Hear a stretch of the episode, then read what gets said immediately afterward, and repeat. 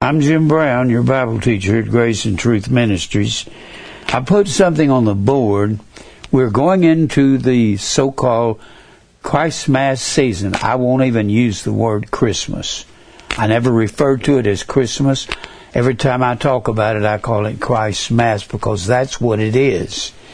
When people say Merry Christmas, they don't even know what they're saying uh, I remember in the 40s and early 50s, people didn't go around like they do now saying, Merry Christmas, Merry Christmas. They didn't do that.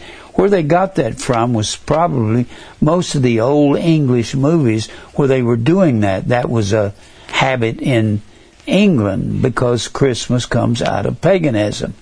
And Christmas, you can look it up in these, in these, uh, dictionaries up here, the Britannica, you look up the N volume or the C volume, it'll tell you Christmas is Christ Mass. C H R I S T E S M A E S S E. It means the festival of the Mass. The Mass is really easy to explain. The Roman Catholics took a verse out of John 6 and corrupted it where Jesus said, Except you eat my flesh and drink my blood, you have no life in you. Well, the Roman Catholic Church come up and said, well, we've got to perform some magical thing and call it the Mass, where it'll turn into the literal body and blood of Christ. And that's where the priest will take the Eucharist and they will raise it up in the air and they will pronounce the words. I had it up here. Somebody found it for me the other day. I should have got it out. I've got a book called Inside Catholicism. Right here. I was showing this one time at Christmas time, and a fellow was here and he said, That is a Catholic book, and I was going to a monastery to become a priest, and they give this to all the priests uh, the novices going into a monastery to become a priest. And it's got all about Catholicism in there. And they raise the Eucharist up. Some say they raise it up because that's the sun rising. And they utter the words, Hoc est corpus eum filii. And they say those words magically translate this word, or translate that Eucharist, this is called the Eucharist, into the literal body and blood of Christ. And that's what Jesus meant that they have to add something to the Word of God. They had to add hoc est corpus eum filii to the to the uh, Word of God in order to perform what Jesus said. And Jesus, what gets me, right after Jesus said that, he defines what eat flesh and drink blood is. He says, My flesh is meat indeed, and my blood is drink indeed. So when you eat and drink of me, you eat and drink of indeed. Indeed is the word alethes, A L E T H E S. Alethes is a word that means of truth. Of course, it is a form of the word truth. It's a form of the word A L E T H E I A. Aletheia is the word truth, and it is constructed from the word lanthano. I know I've said this many times. I don't think I can say it too many times. I believe there will be people watching this has never seen it before. It comes from lanthano, meaning to hide or conceal or conceal and the alpha as a negative particle. That's it will tell you in your concordance. It comes from lanthano, and the first letter of the Greek alphabet. It's a, as a negative particle, and it'll say neg part in your in your concordance. The negative particle negates the word and gives an opposite meaning of lanthano, just as in our our alphabet, atypical means not typical. It means not typical. Asexual means not sexual. Not sexual. Well, alanthano means not to hide anything. Lanthano means to hide. This makes a de- it makes it gives an opposite meaning to the following word. So aletheia, truth. When you eat of truth, you pull the cover off, and that's what I'm doing up here right now. I'm pulling the cover off, and it's going to offend Roman Catholics and even Baptists because they don't want you to take this off. Now, people that say Merry Christmas, they don't have any idea what they're saying. Mary, you can look it up in Webster's Dictionary. Mary comes from Margie. It's an old English word, M E R G E. It's an old English word that means fun. Fun comes from the word phone or foolish. Foolish. Or it means to uh, amuse. Now, muse, you if you got a if you've got a, uh, a cell phone, an iPhone, you can just just click on there and say on the vocal part and say, what does amuse mean? And they'll tell you that it comes from muse, meaning something with thoughtfulness, thoughtful or thinking, thinking. And the alpha privative as a negative particle means no thinking, no thoughtfulness. That's also, they'll tell you, amuse is the word entertain or fun. Fun. So next time somebody says, of course, uh, the the mass is eating human flesh. They suppose that's what it is. It's not. It's their imaginary eating human flesh. Eat human flesh, the human flesh of Christ, and that is called cannibalism. So next time somebody says Merry Christmas, say, Well, I hope you have a foolish, no thinking, cannibalism yourself. Now you can answer them that way, and they won't have any idea what you're saying. You understand that? So, Merry Christmas is foolishness. It's absurd. It's asinine. Asinine means to be ridiculous. It's a stupid thing for people to say. And they don't even know that's what they're saying. I define everything in sight. I do that constantly. Y'all see me come in here, pick up a concordance, pick up, and a lot of times I'm just reminding myself of something I already know. Say, do I remember that right? And I'll pick up concordance, I'll pick up Webster's dictionary. Men are walking around talking about things they know nothing about. Now, I started in last week reading this paper to you that I wrote about 20, 25 years ago. It's the major points about Christmas. I'm going to have Tom make up a whole bunch of these and give I'll give them out to everybody that wants them.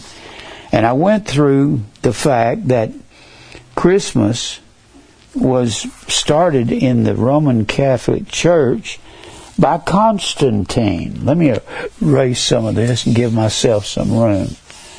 Christmas is the Mass of Roman Catholicism. Merry is an empty word. Merry Christmas is foolishness. Now, let me do this. Get the board clean. All right. Now, I'm going to cover some of the things that I, I'm going to do a little reviewing. Christmas is Christ's Mass. and it was brought into the church by Constantine. Constantine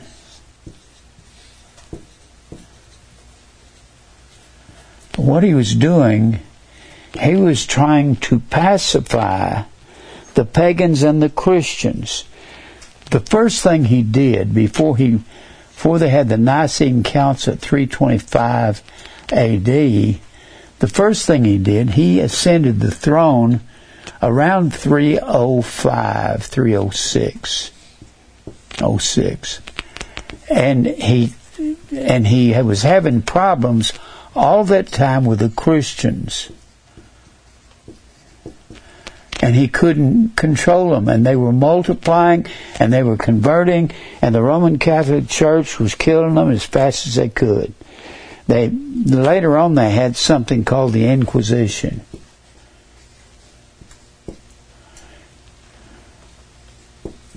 The Inquisition. You get the word inquire from the word inquisition. It means to question. And you had the Dominican. The Dominicans are the ones that started that. They had all of these different forms of Catholicism. You had different branches of it. You had the Dominicans. D-O-M-I. N-I-C-A-N-S. The Dominicans started this Inquisition thing. They have made jokes about it. They had uh, they had a movie with a Jewish man, Mel Brooks, and he made jokes of the Inquisition, and they were dancing to the big band with the Inquisition, and they made fun of it. And he even mentioned in that movie Torquemada.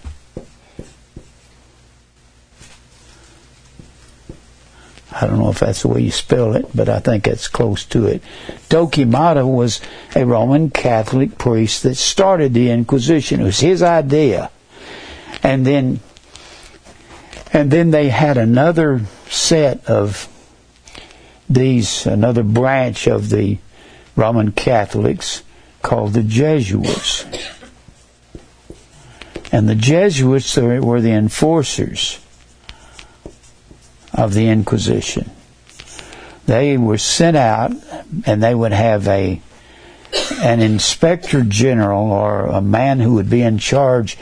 They'd go out to this village and they would they would tell these people, we want you to renounce your Protestant beliefs and we want you to partake of the sacrament of the Mass. If they didn't, they would torture them uh, unbelievably, doing all kinds of torture. I mentioned it last time I preached. And they were killing off Christians. They'd torture them till they died. They did all kinds of ways. They'd burn them at the stake. Uh, when one of them was burned at the stake, uh, he said, I need more fire. They were just burning just enough to cook him. And he said, Give me more fire. Well, that's what we need to get rid of ourselves. So they would go to these places, and when they didn't, then there were some, there were families in Europe, the Walden's family. Waldenses, the Huguenots, it was probably pronounced Huguenot because it's French name. and then they had the Cathars. And they had several other families. These families, these were the ones that were attacked more than anybody else in that Inquisition. And these families, along with many others, they said, We will go to this new land called the United States of America, and we will outlaw any papal practices. Papal is short for Roman Catholic. Papal uh, probably comes from Papa, and Papa, that's what the pope, word Pope means. Pope means Papa or Father. So they came to America and they passed laws that you, there'd be no Christmas. It was against the law. Against the law. The law. To celebrate Christmas. To celebrate Christmas 300 years ago in America, and you can find that in any encyclopedia. They'll tell you that it was outlawed by these people, and they came here and they called themselves Puritans.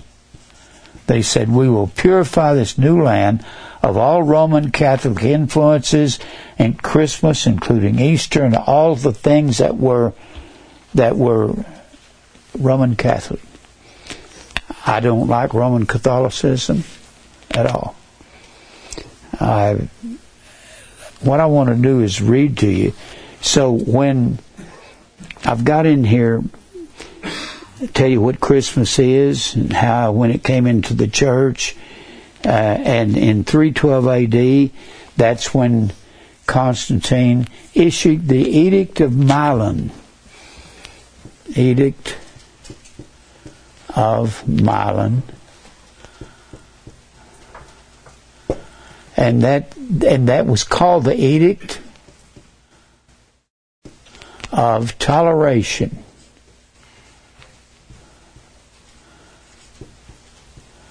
So tolerance is what the Roman Catholic Church was founded on when Constantine started the Roman Catholic Church in 325 AD. In 312 AD, that's when he issued this edict of Milan or edict of toleration, we have something equal in the world today with the edict of toleration. And what is it? Huh? What is correctness. the political correctness? That is getting, I don't know if you know this, but that is becoming one of the most powerful doctrines of this world. And what people are doing, they're saying you got to I'm not going to get on any political stance, but I believe that a lot of the things that are organized out here in public, they're simply to cause, whether it's Black Lives Matter, they pull in what they do. I believe Black Lives Matter, but I believe White Lives Matter, and I believe all lives matter in the eyes of the world and should matter because you're not supposed to be killing people.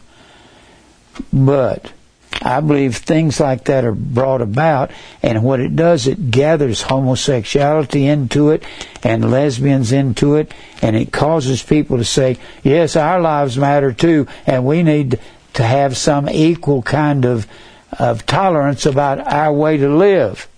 And what they're doing, they're doing something that Daniel, the seventh chapter, talks about that will happen at the end of time. They're changing,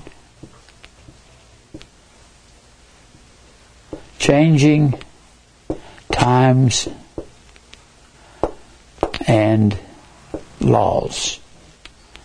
Now it's a good thing to be a homosexual that wants to marry another. One man wants to marry another man.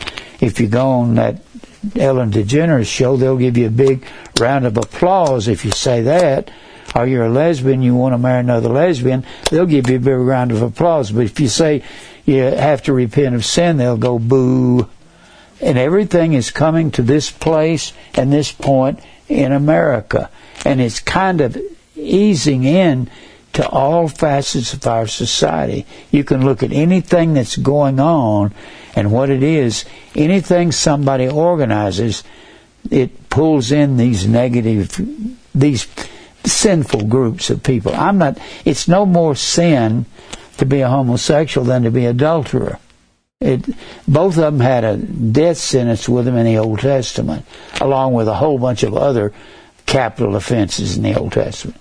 Now, I want to continue reading where I left off on this last week. They banned Christmas and Easter in America. Anything that looked or sounded like like Catholicism. They said anything that even smells of it, we don't want it in America. Now, you got to remember that the Puritans came over here in the 1600s. around 1629. But America did not break away from England until we didn't have our our independence till 1776. That was when we became a nation. We, we were already a nation back here with the Puritans and the Pilgrims. And they were being judged by uh, various methods of righteous judging. Of course, some of the Puritans were off the wall and some were on. That's like when you read the Reformers, you got to know who you're reading. Some of the Reformers were messed up in their theology and some weren't. But I, what I wanted to bring about that I've got in this paper, bring about the swastika was originally called the sun wheel. That was a part of Christmas. Let me put this on the board. The swastika is thousands of years old. Adolf Hitler did not invent that. If Germany is over here, Germany is in this area right here.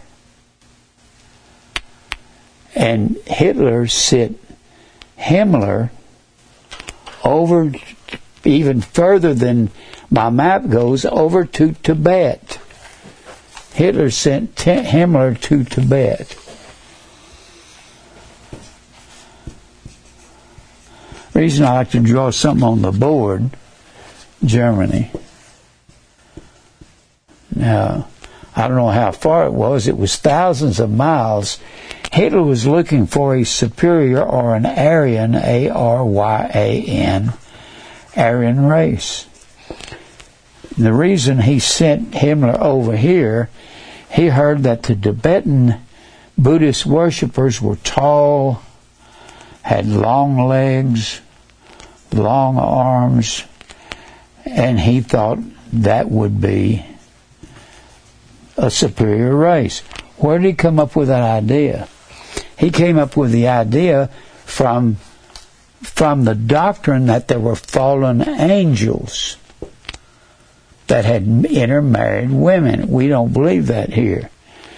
Angels neither marry nor given in marriage fallen angels, and they were somewhere upon the earth. So he bought into that theory that some of the Baptists are teaching. Well, he, he sent Himmler. And he was a chicken farmer before he was in the SS. Himmler. Over here to Tibet.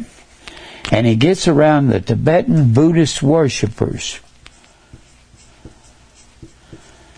and the and the the uh, fire wheel, which was called the wheel of the year, was one of their signs, and to them it was a good luck sign. And I've got it in your.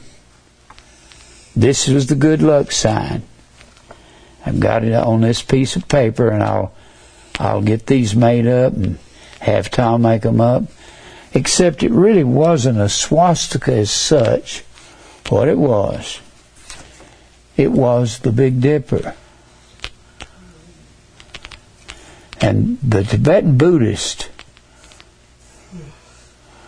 it was the Big Dipper in four phases. And what they would do, they would they would look at the Big Dipper at midnight. At midnight, every three months. And if you're in June here, you're in you're going into September here.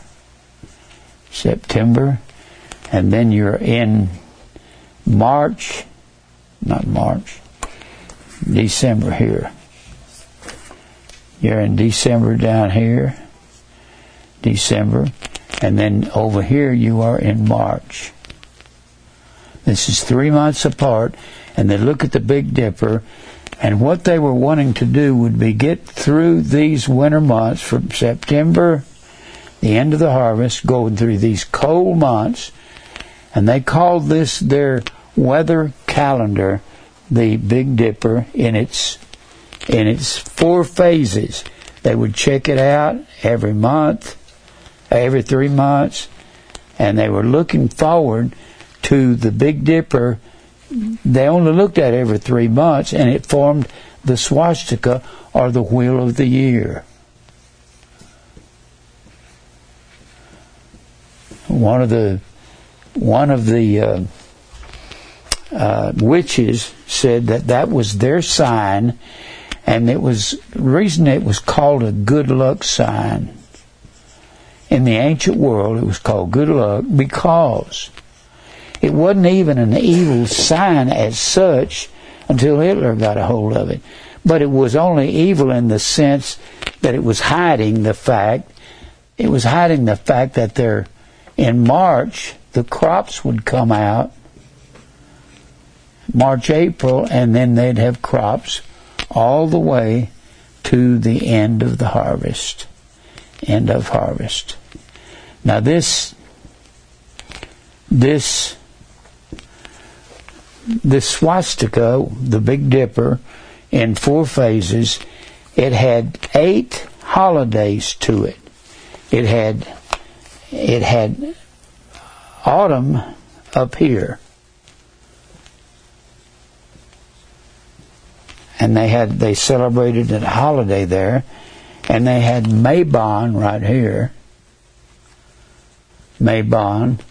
and right here, as they go into the, the end of the harvest, they had Samhain, S A M H A I N. Samhain looks like Sam Samhain, and there was a rock group, wasn't there, Dave, called Sam Samhain. So they named it after this right here. And this is what the Catholics brought into the Roman Catholic Church and called All Hallows Eve. It was a time where they would honor the dead. The funny thing, they knew the crops were dying at that time, and they would say that it was the evil underworld gods, underworld gods that was that was destroying the crop, the crops, and those those would be the gods Hades, Styx. That's another rock group. Styx, right? Dave knows those rock groups. He used to be a heavy metal DJ. Styx, and Styx was supposed to be the river that crossed over into death. Of course, if you notice, the crops are dying here, and so they go all the way around until they get into March, and the crops come alive here. And what they say is the good gods, like Hercules and Perseus, and these other good gods were on their labors, and they were bringing the crops up and resurrecting them in the spring. All this is about, this is about crops. This is about what are we going to eat if we got all this, if we got all this bad weather and how are we going to eat? The way Israel would eat, God says, if you bow to me and be obedient to me, I'll fill up your storehouses through these cold months. I'll fill up your your fields. I'll fill up. You got to remember, these people did not have Kroger's or Publix or Safeway. They couldn't hardly get through those cold winters. And every culture had their form of this. Of this. Well, Yule was right down here. Yule. Yule means wheel or child. That was just as you're getting into December. December the 20, 21st is the winter solstice. Winter solstice. And the winter solstice was the longest nights of the year. Well, they had the exact opposite of that. The summer solstice uh, June 21st was the summer solstice, the longest days of the year. They studied all of this to come up with this, the summer solstice. So the swastika is actually when when when Himmler came back from Tibet. Tibet they worship Buddha. Buddha was said to be virgin born out of the left armpit of his mother. Is that idiocy? You can look up Buddha in McClintock and Strong, and it'll tell you those very words. Just insanity what they believed. So, then you get, you have Yule down here, you've got Beltane here. Beltane comes from the word Baal. I've looked that up. Beltane comes from Baal. You have midsummer here. Midsummer. Now this is, you have to look at this. When you look at a, at a witch's book, it will have, let me erase some of this. It'll be hard to understand unless you understand that. Let me show you something. It's hard to understand Let me see here, get to those.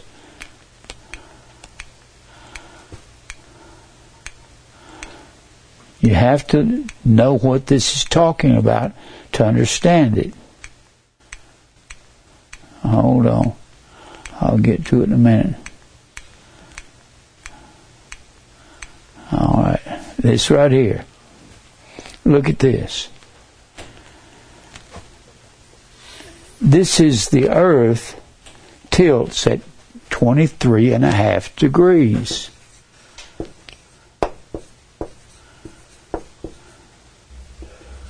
You know, it has ever since they started this sun worship.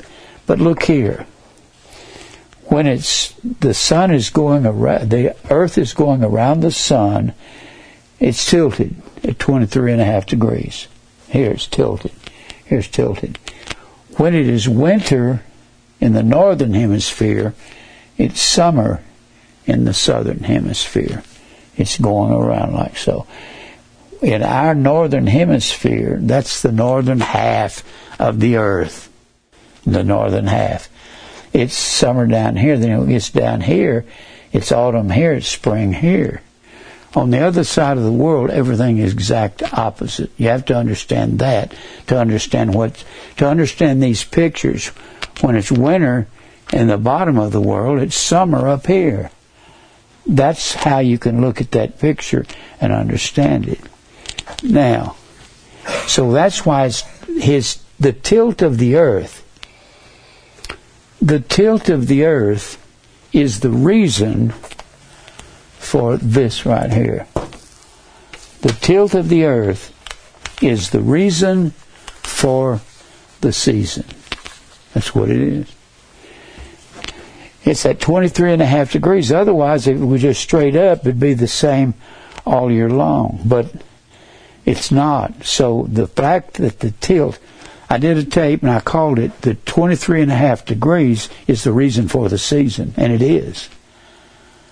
Now, people can say they don't like that. What the pagans did, they took it and made up their own gods, and that's swastika comes from Su Vasti. Comes from Su V A S T I. It means it is good. It has basically the same meaning as amen or Amen. It is to be.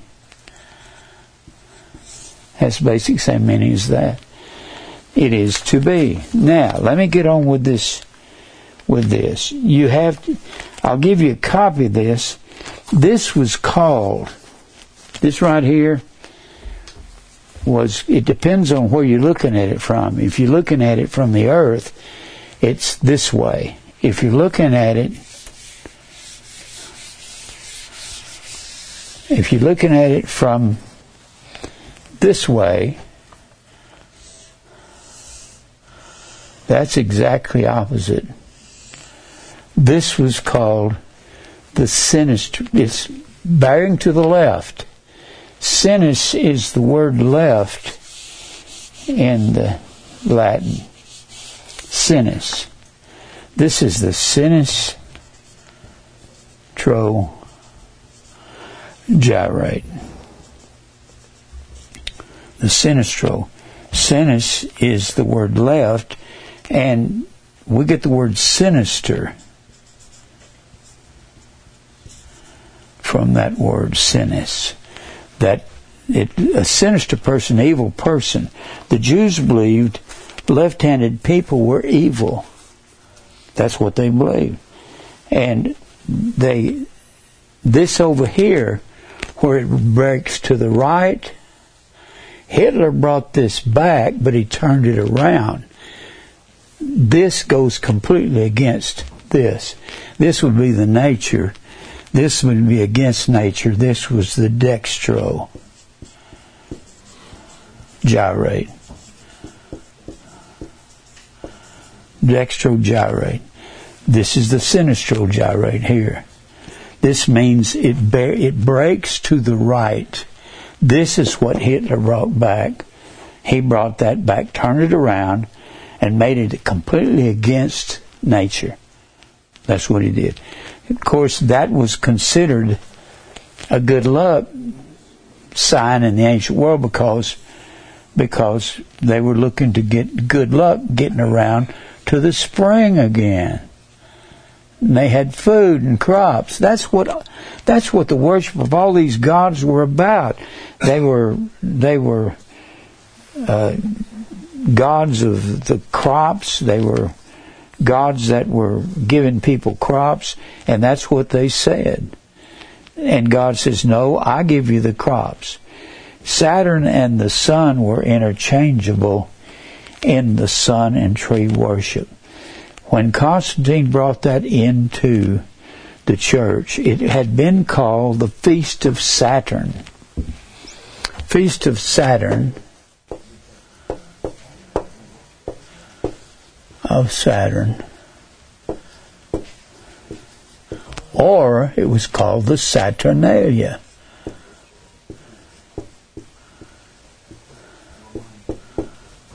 The father of the gods was Saturn in Rome, and his son was Mithra.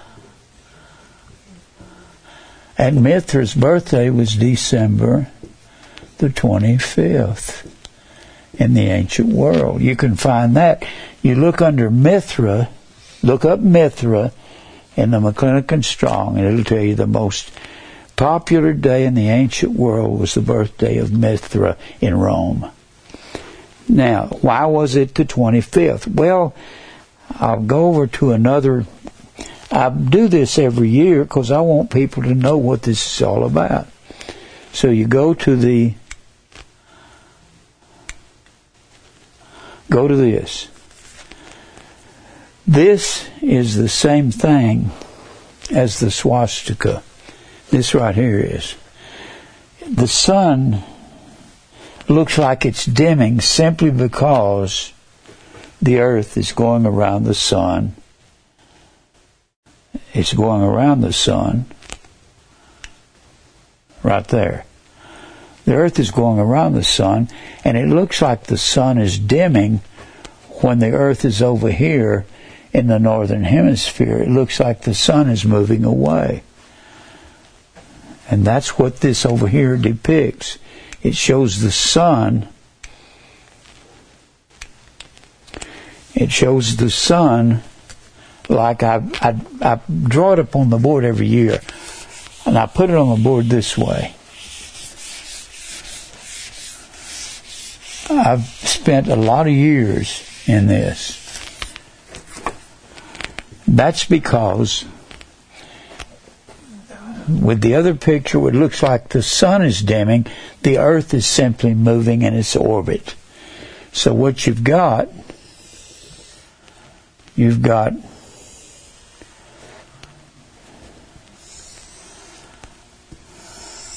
this is the way I express it on the board, the way this expresses the winter, the summer solstice. I had it up here. Summer solstice. Summer solstice, June 21st. The longest nights, longest days of the year. That's why I show the sun is at its brightest here. This is in the summer. It's in the summer and the the sun looks like it's brighter in in June 21st. But as the as the earth keeps moving and is on its axis is turning, it looks like the sun is getting dimmer and dimmer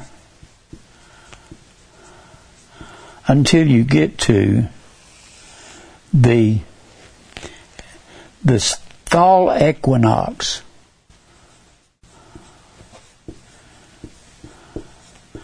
And the fall equinox is equinox means equal, equi means equal, nox is short for night, so this means equal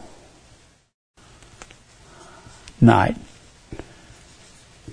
So this is when you got 12 hours in the day and 12 hours in the night. The next day, just a fraction into the day, you got a longer night than you do day. So this is where all of the pagan rituals begin at the winter solstice. And the winter solstice was September 21st. 21st. And then you keep on getting dimmer and dimmer and then you get down to the winter solstice. This is where the sun looks like it's really getting dark in a sense. That's what it looks like. looks like it's getting dark. And then you get to the winter solstice, December the 21st. It's the longest nights of the year. All of the pagan holidays started at at the equinox, at the fall equinox. And then you get to what they did because everything was getting dark in the ancient world. Among the pagans, they came up with the idea that they had to have a festival. They started building bonfires in this time of the year. Bonfires was to help the sun heat up because it was it was growing further and further away from the people. And they thought we got to help the sun by building these bonfires or what they called bale fires. And then as they build the bale fires going into winter they would party and they would have in the northern ports of the northern atmosphere or northern hemisphere.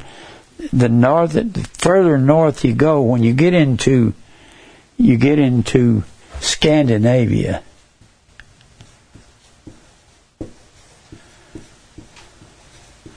Scandinavia is up on the top of Europe. That's Norway, Sweden, Denmark. It's very cold at the top of the world. So they had their form of this same thing that they had in Rome called the Feast of Saturn or the Saturnalia. And they called they called their god up there Thor. Excuse me. Their sun god was Woden. His son was Thor. We get the word Wednesday from Woden, Woden's day. We get Thursday from Thor, Thursday or Thor's day. And Thor was the was the god of lightning. And somehow Hitler got a hold of that. and they have had evidently had something, some form of that, in over there among the Tibetans. So, so Hitler, Hitler brought this, the sun bolts, the bolts of the sun that they worshipped among Woden and Thor, and Thor was the god of thunder and lightning, and this was the the Sigrun that Hitler brought back, Sigrun. And the Sigrun was the hatchet man of Hitler. This was the SS. It looks kind of like two S's. That was the SS. If you were an SS soldier and you were in the SS and you were a lieutenant, you could make accusations against a general and probably have him executed. There was nothing more powerful than the SS or that Sigrun that Hitler brought in. All of this comes out of the ancient world of fire worship. Then you get down here. They had a seven day festival they called the Feast of Saturn. It went from December the 17th through the 24th. December 24th and that was the Feast of Saturn. That's what Hitler brought into the church. That was at the very end of December. He brought that into the church and renamed it Christ Mass. Christ Mass. Then you start the next, when you get through the winter solstice, the very next few days, you begin to get brighter. A brighter sun all of this was about the sun worship of the ancients.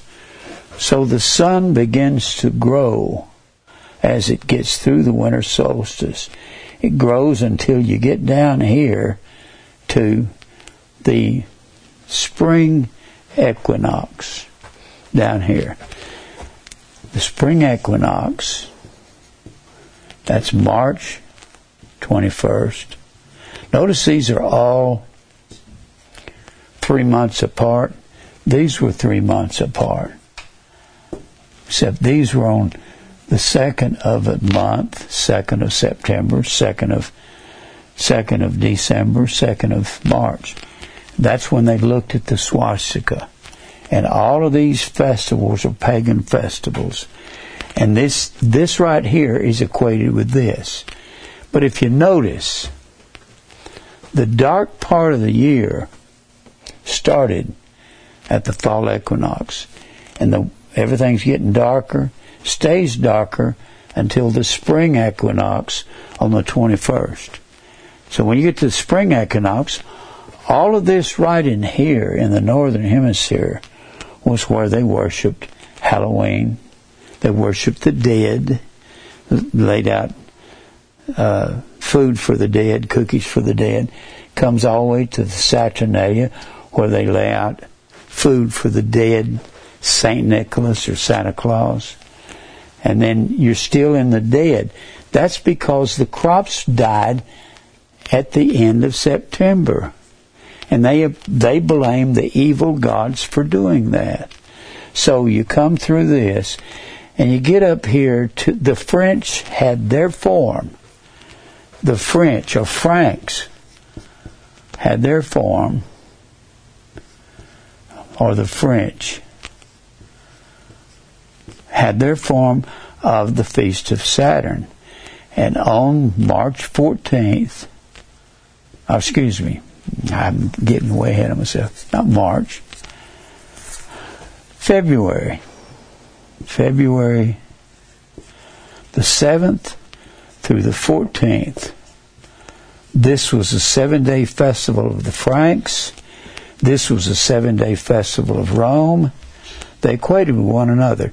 They had a king of the festival at Rome, and they had a king of the festival among the Franks. And at the end of this festival over here, this had this king of the festival of Saturnalia had to die, and at the end of this festival of the Franks, which was called Mardi Gras, he had to die also. The the the the the similarity to the two is just alike. So Mardi Gras is the same thing as Saturnalia, and Saturnalia is the same thing that Constantine brought in the church in 325 and called Christmas. He didn't actually name it. It was Pope Julius I in the mid 330s, like 336, 336 AD. Pope Julius I. This is the history of it all. Pope Julius I gave Christ Mass its pagan name. Christ Mass. If you even knew that, that it was a pope that gave Christmas its name, would you keep doing it? It's insanity. It's all of this, you know what all this is? Imagination. It's like a fairy tale. Well, it is fairies. Then, Mardi Gras started on, then on the 14th, would be the end of Mardi Gras, and the next day on the 15th, they started mourning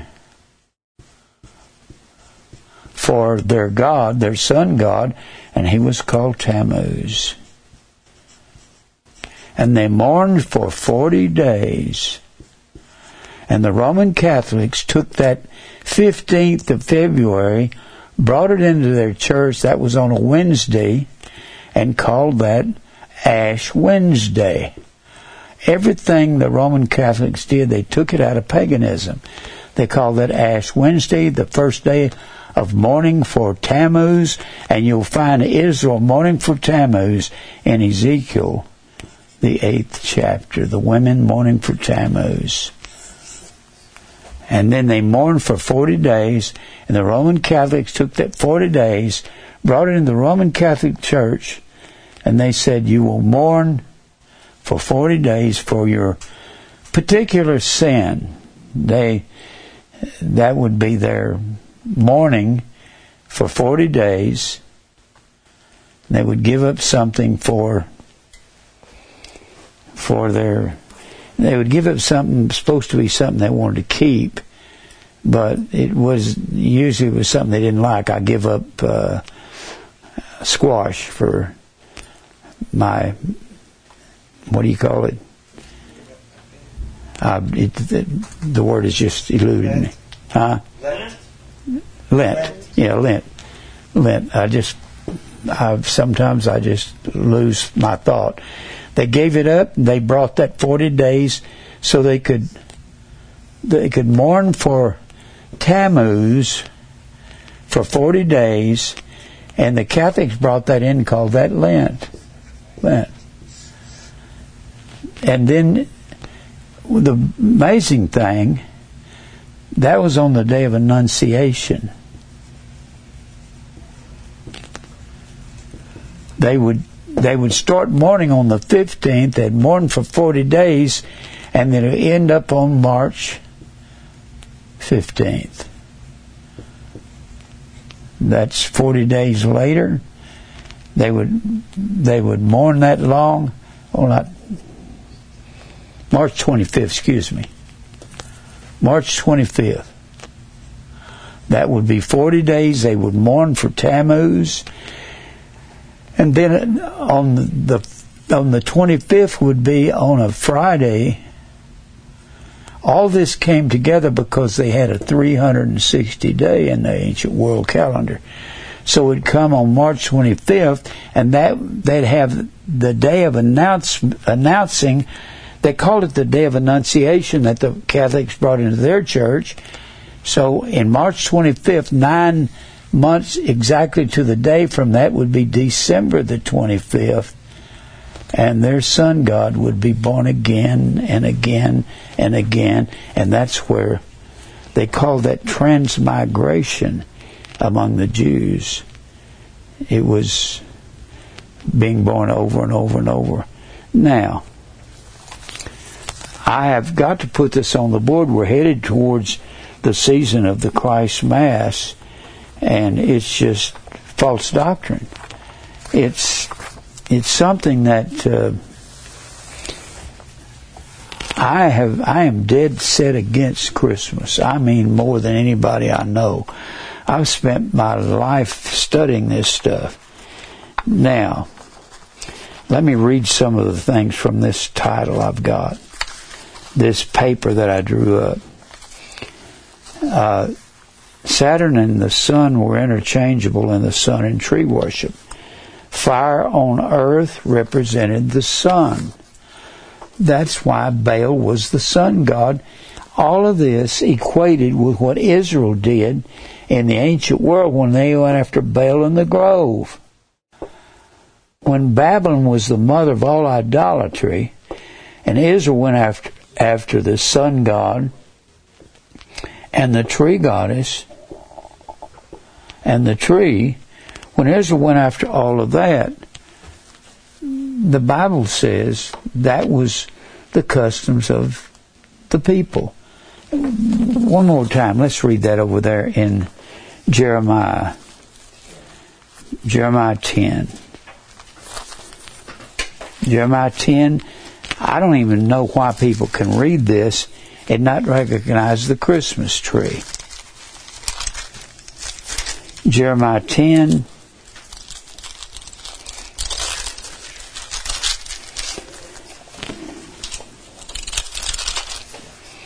Jeremiah 10, verse 1. Hear ye the word of the Lord, which the Lord speaketh unto the house of Israel. He's talking to Israel because they've gone after Baal in the grove. Thus saith the Lord, learn not the way of the heathen. The word way is direct. D E R E K. Anytime you see the word direct in the Old Testament, it translates in the New Testament hodos. Or in the in the Septuagint, the Greek translation, every time you see the word direct, we get the word direction from that, and it's same word as hodos in the New Testament. Learn not the what would be the way of the heathen or the way of the people. It would be the broad way, wouldn't it? It would not be the narrow way. Learn not the broad way of the heathen. And be not dismayed at the signs of heaven. When they talked about the signs of heaven, they were talking about the stars guiding their life. When the when the Lord, well, I'll read this and I'll say that in a minute. For the customs of the people are vain the customs are vain. God doesn't even say don't worship their gods here. He says the customs, the shock, C-H-A-C-H-O-Q. The customs are vain. Shock. It means enactments. It's just the rituals, how they perform it it reminds us of what God said. Well, I'll look at that in a minute. The customs are vain, for one cutteth the tree out of the forest, the work of the hands of the workman with the axe. They deck it with silver and with gold. We do the same thing, or we don't. I don't do that anymore. The silver and gold garlands that they wrap around the trees, except they did it with literal silver and gold back then. They fastened it with nails and with hammers that it moved not. It can't move. It has no life in it. They are upright as the palm tree, but speak not. They must needs be born. In India, they worship trees, and sometimes I've read that they will get an apartment for one of their tree gods and put it in an apartment and pay rent on it. And the, when the landlord comes around, he says, Your rent's due, and the tree can't talk. That's what it says here. Because they cannot go. Be not afraid of these godless tree gods, for they cannot do evil, neither also is in them to do good. And it goes all through here. And he says, talking about the tree gods in verse 8, but they are altogether brutish. They are Baar brutish. They are stupid. They can't hear. Brutish means they can't hear anything. They can't obey God. The stock is a doctrine of vanities. Stock is an interesting word. A T E S. That's the same Hebrew word, the tree of the knowledge of good and evil. The tree, the tree in the garden, the stock is a doctrine of vanities. And he goes on down here in verse 14 and says, Every man is brutish in his knowledge. When he thinks he knows, he knows nothing. Every founder, a man who, who works in a foundry and he makes one of these trees out of metal, is confounded by the graven image, for his molten image is a falsehood, and there's no breath in them. And uh, let's go over here. Let me go over here. This this is one I love to give to everybody. Deuteronomy 12. Now this is something that the preachers need to pay attention to. Deuteronomy 12.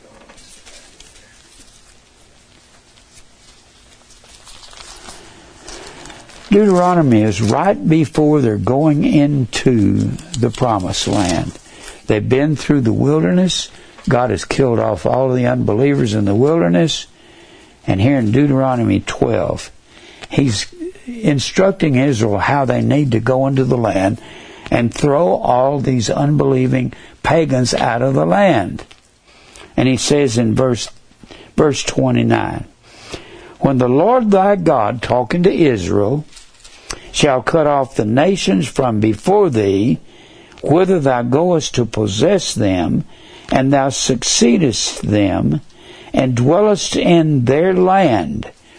He's telling the Jews, they're, they're at the very end of their journey in the wilderness. You're going to go into the land. Here's what I want you to do. Take heed to yourself, Israel, that ye be not snared by following these pagans in the land. After that, they be destroyed from before thee. You're supposed to destroy them when you go into the land, but they don't. They marry them. And Judges, the first and second chapter. And thou, and I love this part of this verse more than any part. And that thou inquire not after their gods, saying, I don't want you to ask about their gods. How did these nations serve their gods? What rituals did they do? When people say, we're going to use this season for Jesus, take them to this verse right here. Don't you even inquire how they did it, much less doing it. And he's not talking about serving their gods. He's simply talking about doing the rituals that they were doing. That's all he's saying. Don't even ask how they did it.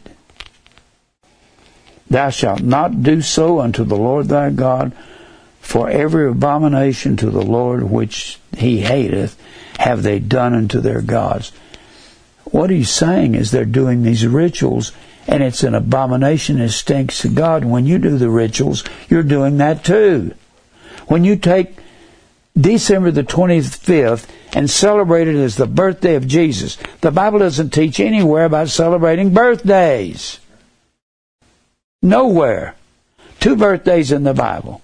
I got a track on over here. Who's Christmas? Whose birthday is it? There's two birthdays. Herod's, where they cut off John the Baptist's head, and Pharaoh's, or Pharaoh hung his baker. Now, who are you going to hang and whose head you're going to cut off when you celebrate a birthday?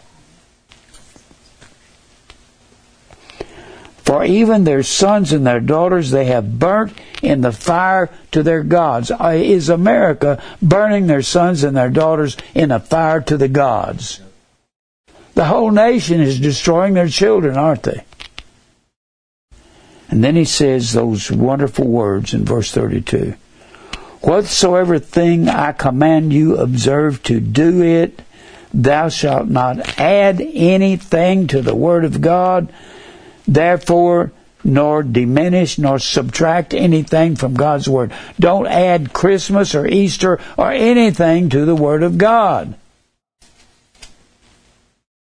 And the whole world is doing that, aren't they? I had a lady used to come here and she had been over in one of those foreign countries, Laos or one of those places over there. She said, It's Christmas every day of the year. That's what they do all the time. So you're not supposed to add yasaf. You're not supposed to diminish. Gorah means to shave off. Don't add anything to God's Word. And look back at Deuteronomy 4. I love this in 4. He says the same thing. Christmas is adding to the Word of God. 4 verse 1. Now therefore, hearken, O Israel, unto the statutes and unto the judgments which I teach you, for to do them that ye may live and go in and possess the land which the Lord thy God your fathers giveth you. Ye shall not add Yasaf, Y-C-A-P-H, augment. Don't add Christmas. Yasaf, Y-A-C-A-P-H. Don't add to anything that I command you, neither shall ye diminish aught from it, that ye may keep the commandments of the Lord your God, which I command you. Don't even find out, don't add a ritual to what God said don't do. And let me give you one of my favorite verses. I quote it to people all the time. Leviticus 18 when people say, well, we don't do it that way. The Bible says, don't do it at all. Leviticus 18. 18 and I don't know how people can look at these. John MacArthur, I used to really have a high respect for him, but he does Christmas. He knows it's the Feast of Saturn. He says he does. You can go online, look up his blog or website or whatever it is. I've looked it up and he says, I know this is the Feast of Saturn. I know that December the 25th is the birthday of Mithra. I know that this was the festival that lasts for seven days. He'll go through the whole thing and then he'll say, however, we're going to use this these holidays to worship God with. Jesus doesn't want his name on an ancient orgy. It's an orgy. And he says here in the 18th chapter, let's read 29 and 30. Whosoever shall commit any of these abominations, talking about the things he's just talked about, he's talking about Molech, Moloch in verse 21. He's talking about going after these other gods. And he said, Whosoever shall commit any of these abominations, even the souls that commit them shall be cut off from among their people. Cut off means to, to die. Then he says, Therefore, if you notice, He's not saying don't go after their gods. The same thing, he didn't say don't go after their gods in that 12th chapter of Deuteronomy. He's saying don't keep their rituals. That's what he's saying. Therefore shall ye keep mine ordinance, my chuqqah, C-H-U-Q-Q-A-H. You keep my enactments. It says enactments and that's what the word actually is. That you commit not any one of these abominable customs, enactments, ordinances. Don't keep customs of the pagans, Christmas or Easter or any of the others, which were committed before you, and that you defile not yourself therein. I am the Lord your God. Defile means to foul or be contaminated to cause to stink. I don't know how people think they can get by. One other verse that I always like to read with these in Proverbs 30. If you add to the Word of God, this is what the Bible says you will be. Proverbs 30. All right. Proverbs 30 and I'll get over in a minute.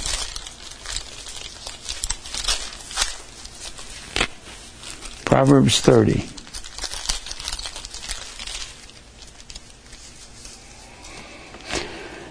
He says here in verse 5 every word of God is pure.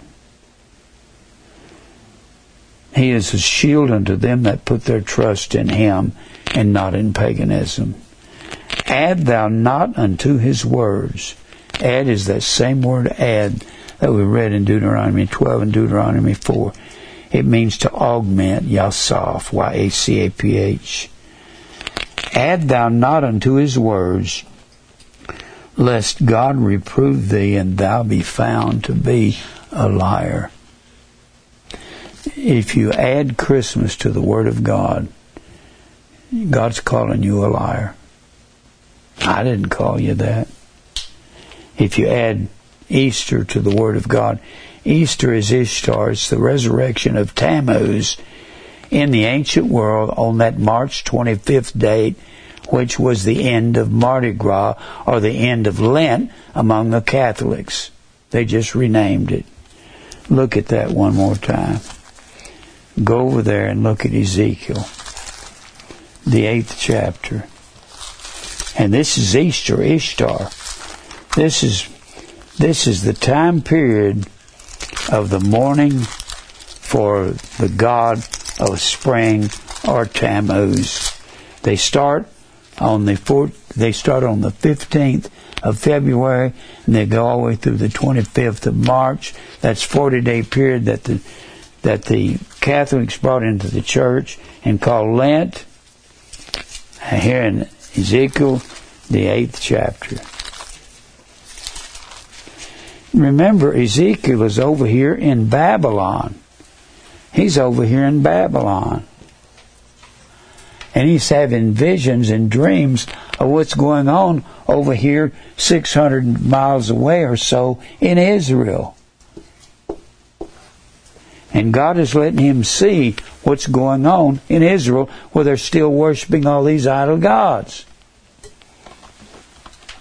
How much time do I have, Mike? 20. 20. Let's read this.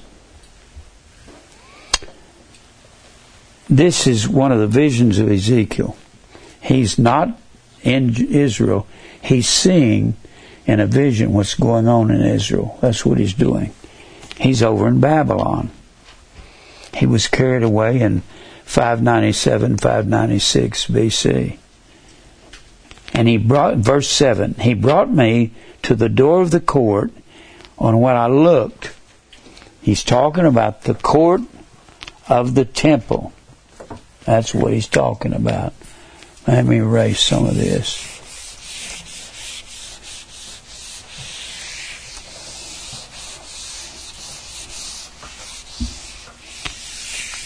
Now Ezekiel is over here in Babylon. Ezekiel. And he's seeing what's going on over here in the temple of God. And this is the, and it's got a fence around it. And he's got gates here and gate here. And in the inner court, there's the, there's the brazen altar and the, the sea and the veil and the Ark of the Covenant. In this court here, the candlesticks, the table of showbread, the altar of incense, these are gold, these are brass. And what he's doing, he's showing Ezekiel what the Jews are doing over here in Israel. And here's what he says. And he brought me to the door of the court. When I looked, behold, a hole in the wall. And he said unto me, Son of man, dig now in the wall, When I had digged in the wall, behold a door. And he said unto me, Go in and behold the wicked abominations that Israel is doing here. This is why I had you carried away, and I'm going to carry them away. So I went in and saw, and behold, every form of creeping things, abominable beasts, and all the idols of the house of Israel. This is not some foreign nation, this is Israel. Portrayed upon the wall round about. And there stood before them seventy men of the ancients of the house of Israel. Seventy men are in there. And in the midst of them stood Jaazaniah and the son of Shaphan, with every man his censer in his hand, and a thick cloud of incense went up.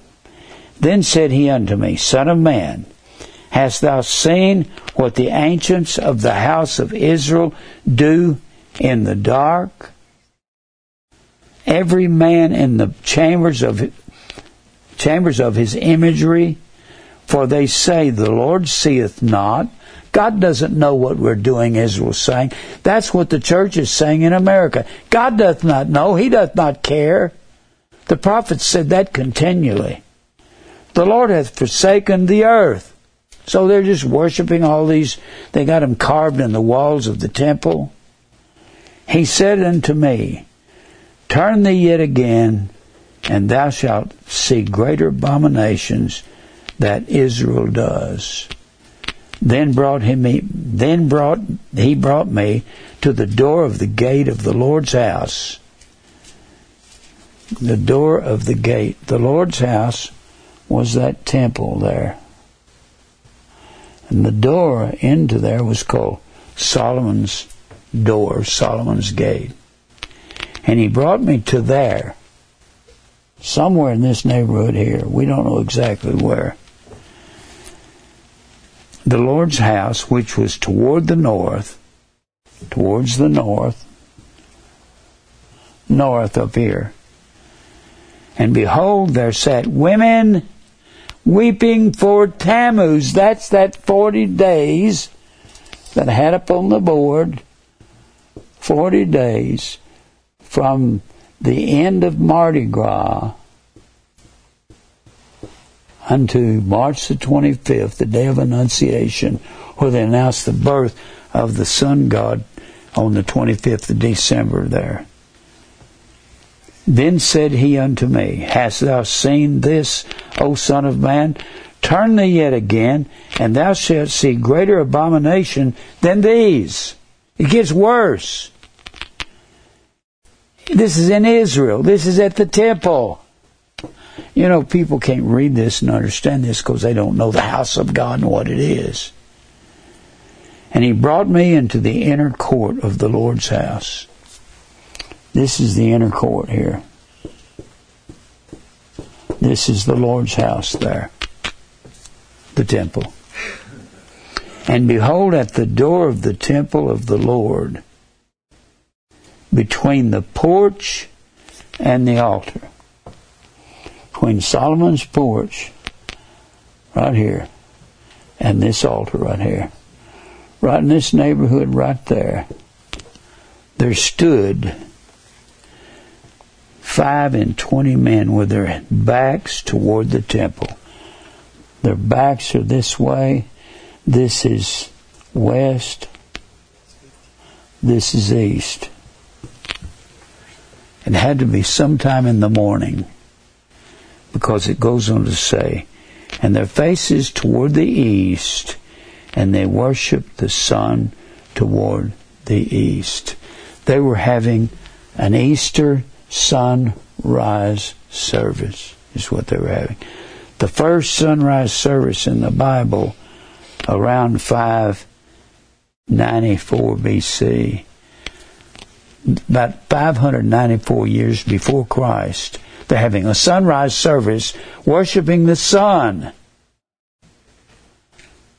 That's where the sunrise service comes from. At Ishtar, it comes from paganism.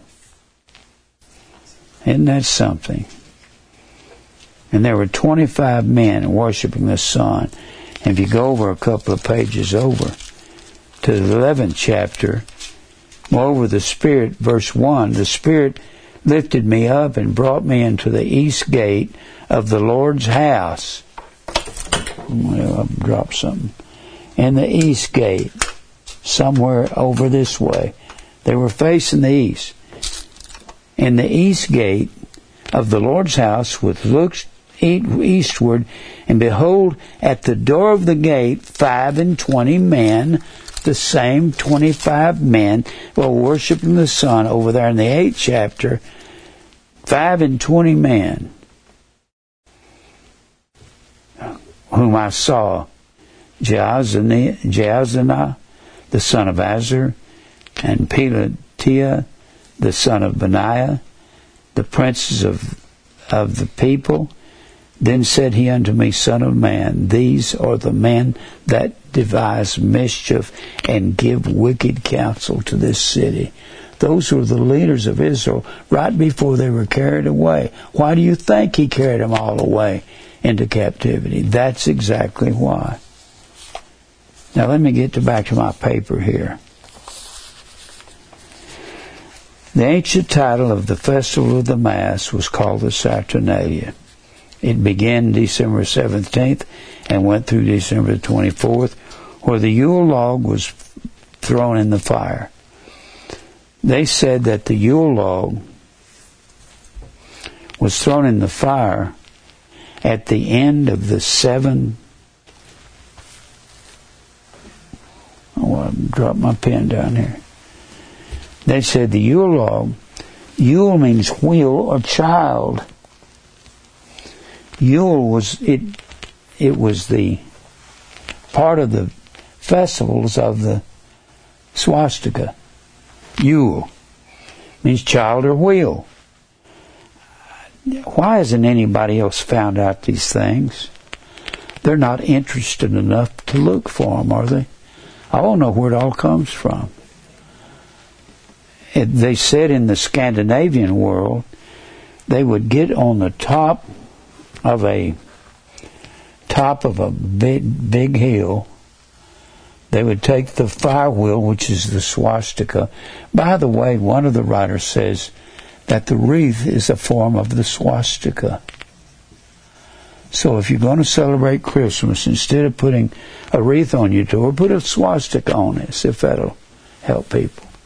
It just, the, the things are amazing. The fire wheel, they would roll it down a hill, and if it got so far, they would say they were having good crops in the spring. Just, I don't even understand. If I can find all this, why can't anybody else find any of it? Some of it. John MacArthur's found it, but he says, however, we're going to use this season. People ask me, Aren't you going to take a day off to celebrate Christ's birth? I say, No, I don't have time to take a day off. I'm out celebrating Him every day in public. If I can run into somebody, I'm going to tell them about the Lord and about predestination and Christmas is pagan. I'm going to tell them the truth and they need to repent. I'm not going to take a day off. I have no time to take a day off. I carry DVDs with me in my pocket everywhere I go.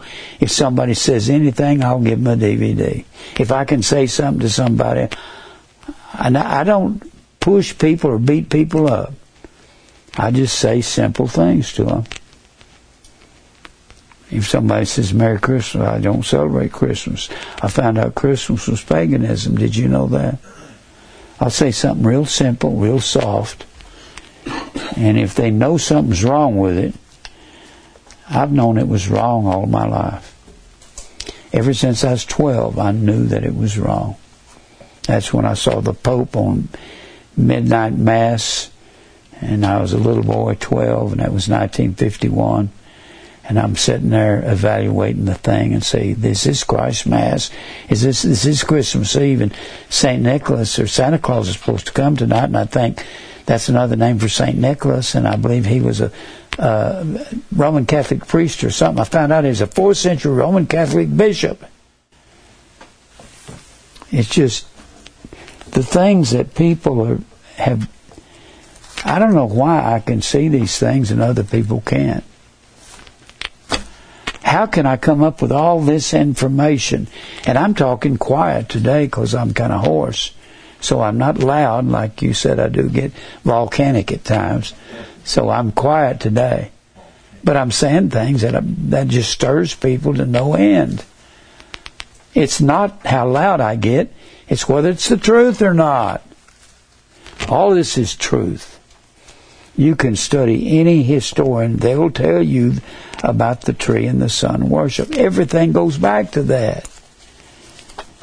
Let me see here. What else I was going to say? I'm going to have some of these made up and give them out to everybody who wants them. Give them away. What's funny,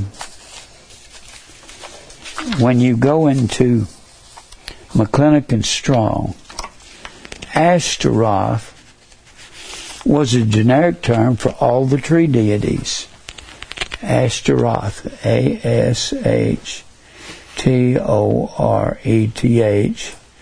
When it's spelled with an E, it's singular. When it's spelled with an O, it's plural. And the Bible says Israel had a, a god on every street. They had a tree goddess on every street in Israel. Israel was corrupt.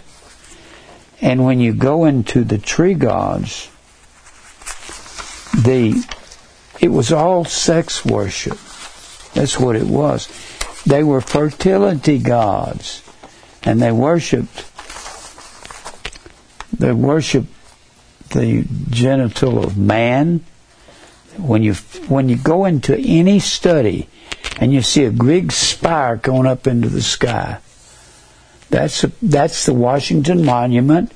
That's the monuments on those that's the phallus of a man.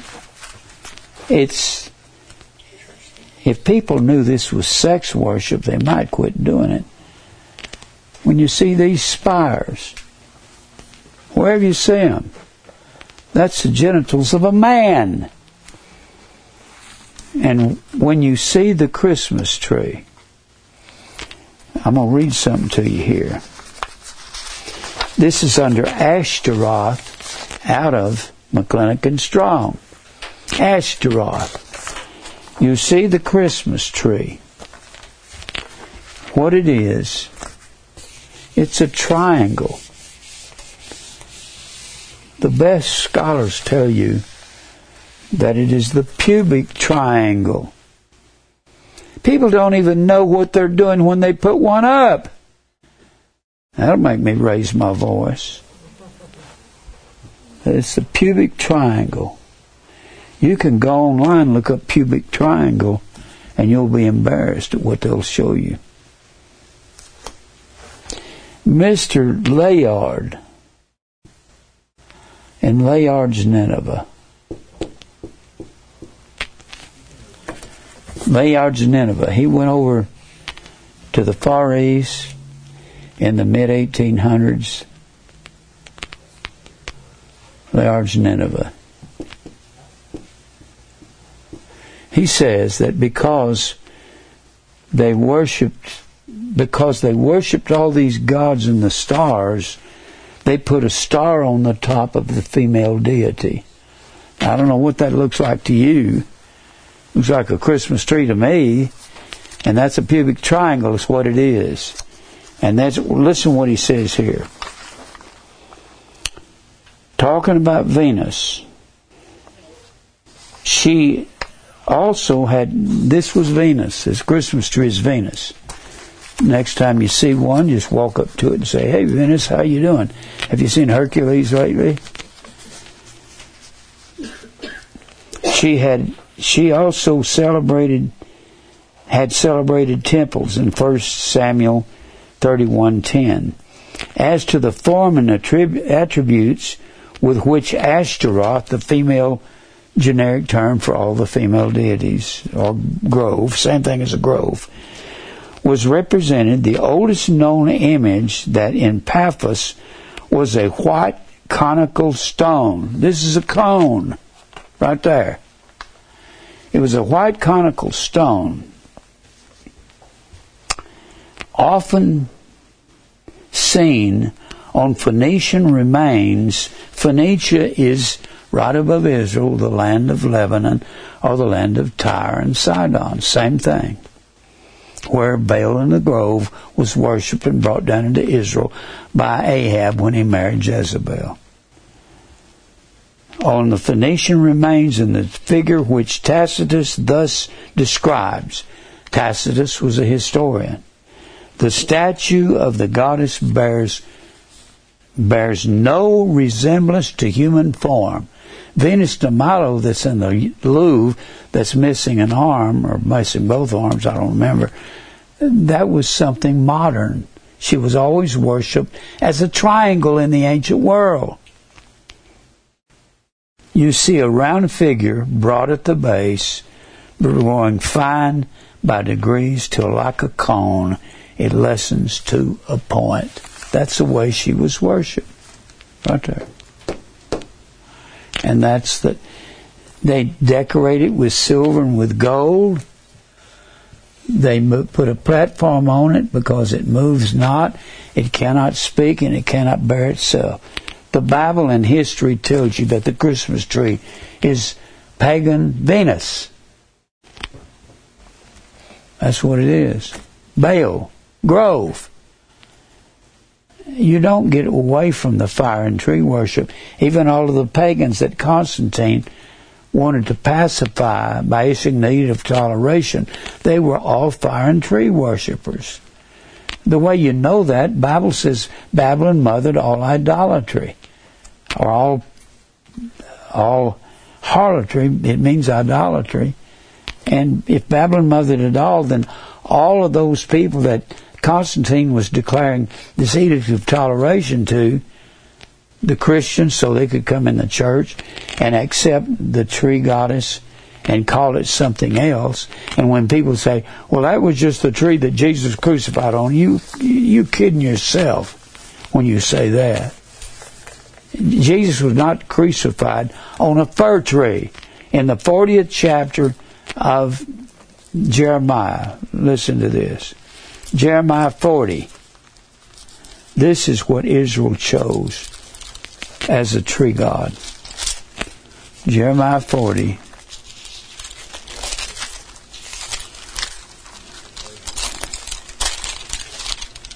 Jeremiah 40 and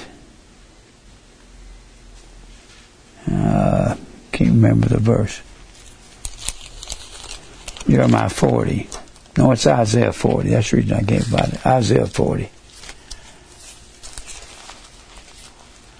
Isaiah 40 and verse uh, verse 20.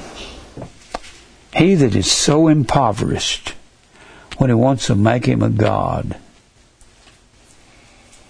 that he hath no oblation, no bread offering. He chooseth the tree that will not rot. That's an evergreen, isn't it? He seeketh unto him a cunning workman to prepare a graven image that shall not be moved. I'm out of time. Well, I've kind of verified a lot of things. And I don't know how I can find it, and all these preachers can't find anything. It's because they don't want to change. They don't want to learn.